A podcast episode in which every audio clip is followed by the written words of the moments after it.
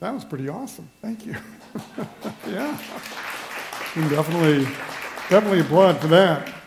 So tonight we're going to talk about the Grinch, but remember, of course, that our theme is a Grinch less Christmas, which means that we are not to become the Grinch at Christmas. Now, you all remember the story, at least I, I know that some of you do. And as the story goes, the Grinch is this mean and hateful character. Now, kids, does anybody remember why is the Grinch so mean and hateful?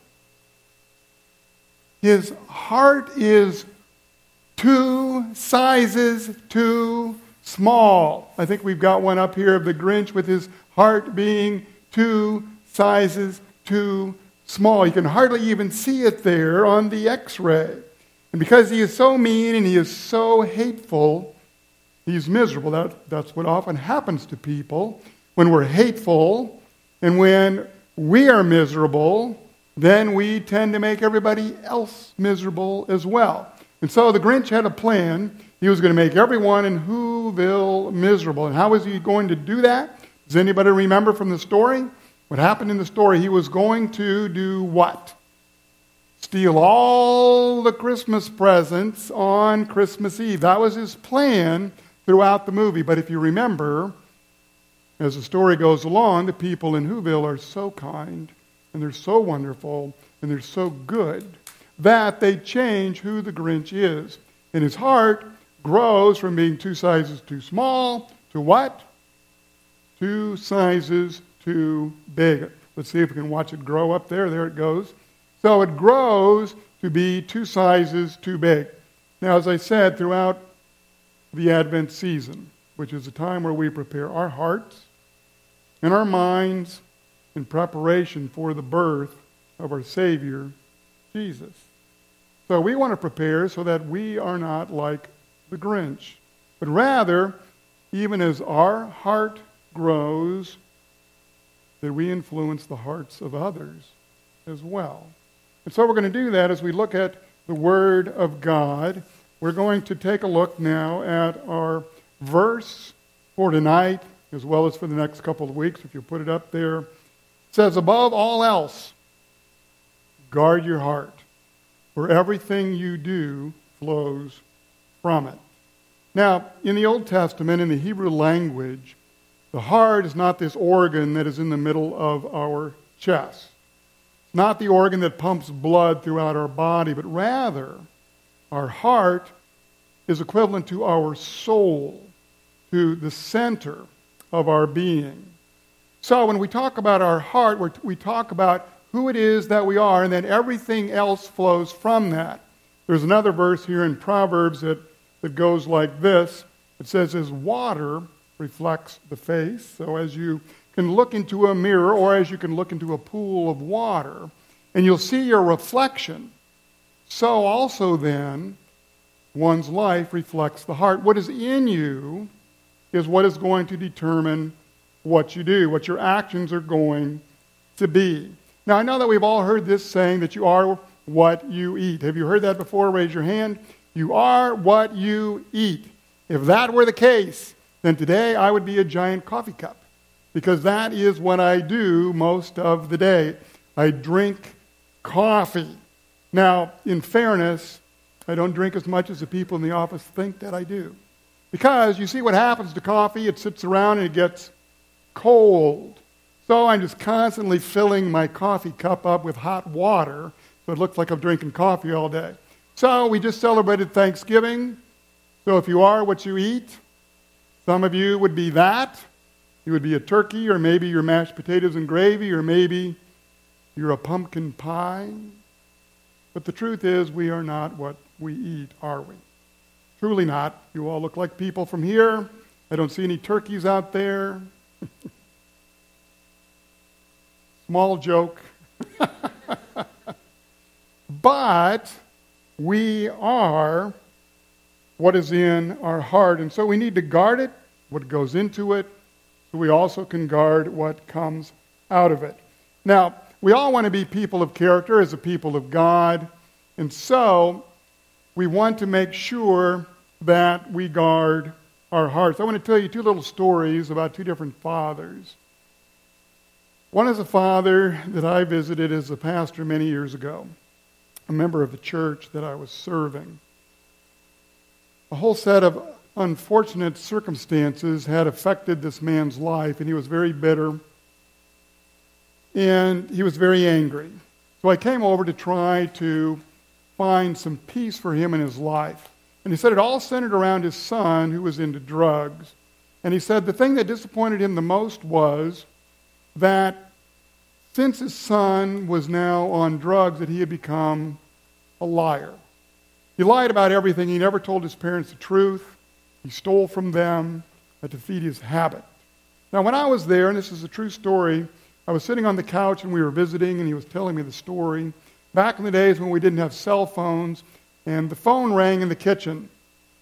So the man's wife went and answered the phone, and you could hear them uh, from the living room.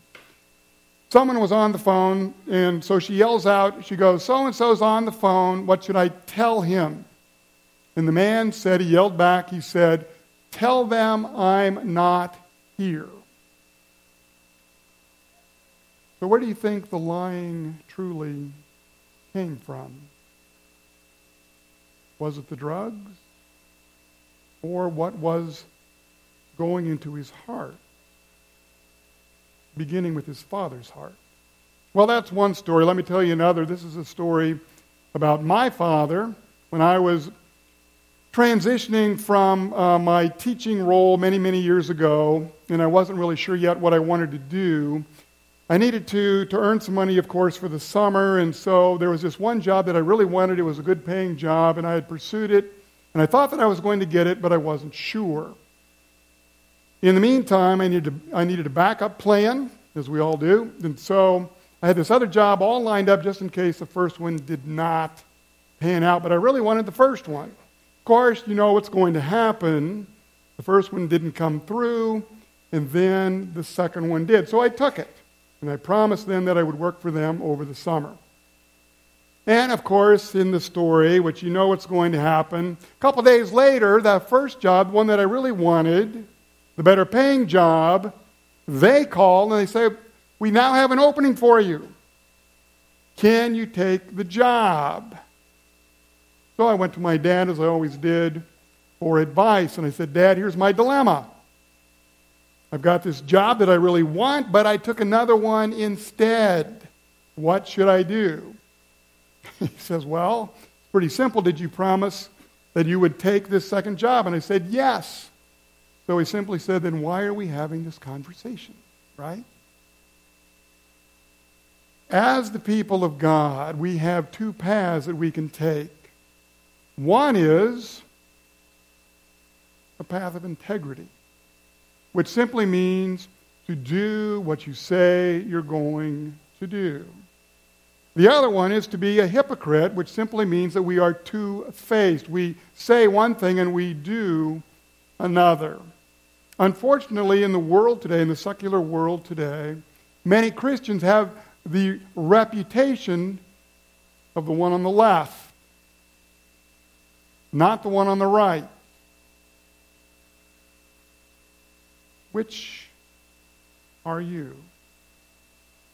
Well, we all are hypocrites from time to time, and yet, as the people of God, we want to be those people of integrity. We want to live a life of integrity not only because that affects our relationship with God, but with other people as well.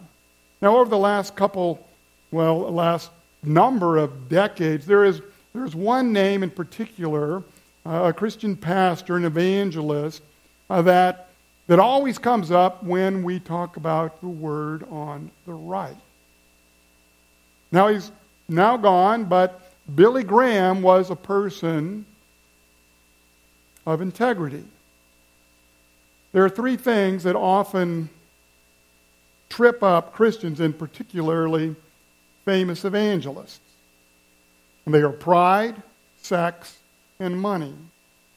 In all of those areas, Billy Graham was a man of integrity. He was a man of humility.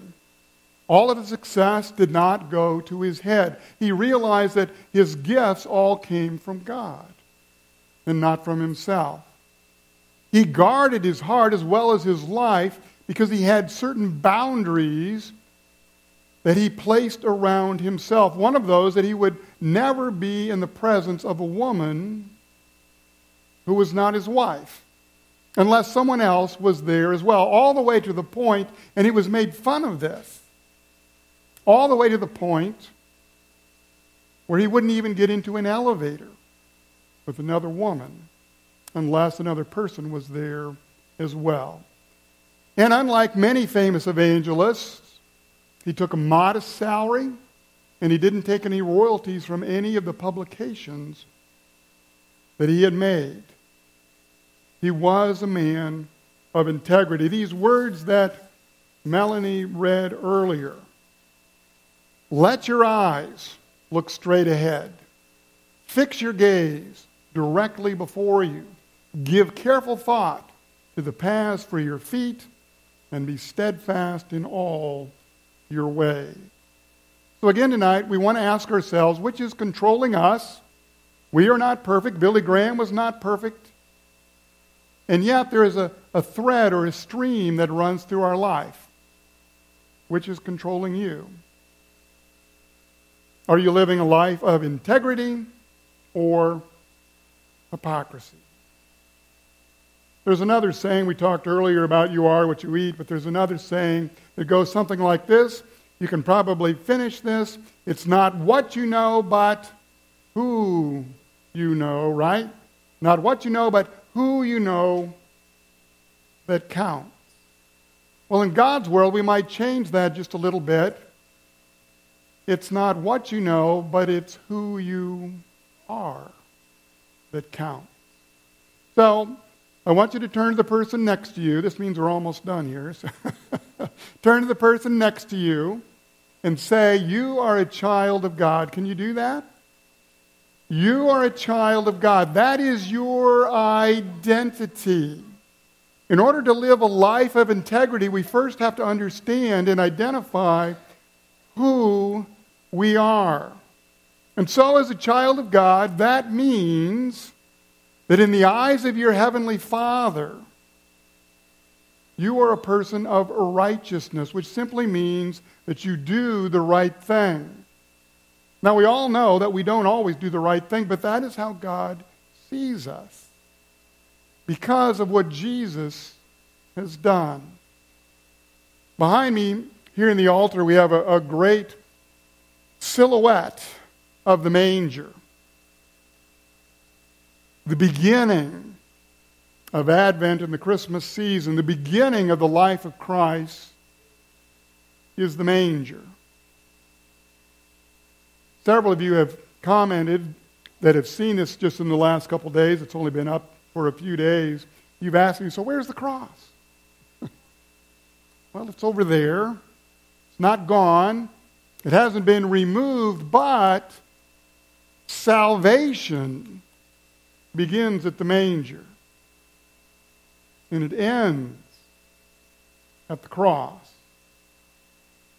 As you see that silhouette, you can imagine yourself in that picture as well, where the robe of Christ's righteousness, the activities of his life, his purity, is what covers you and what covers me.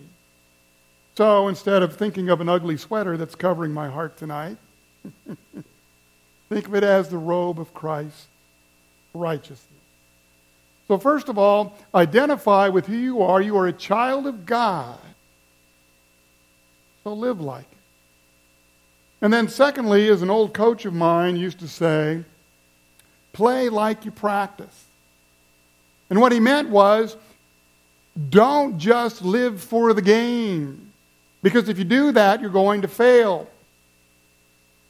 Practice every day like it's the real thing, like that is the game. And he would tell us that if you cheat in practice, you'll cheat in the game. If you cheat in your mind, you'll cheat on the test. You'll cheat on the girl, You'll cheat in business. You'll cheat on your spouse.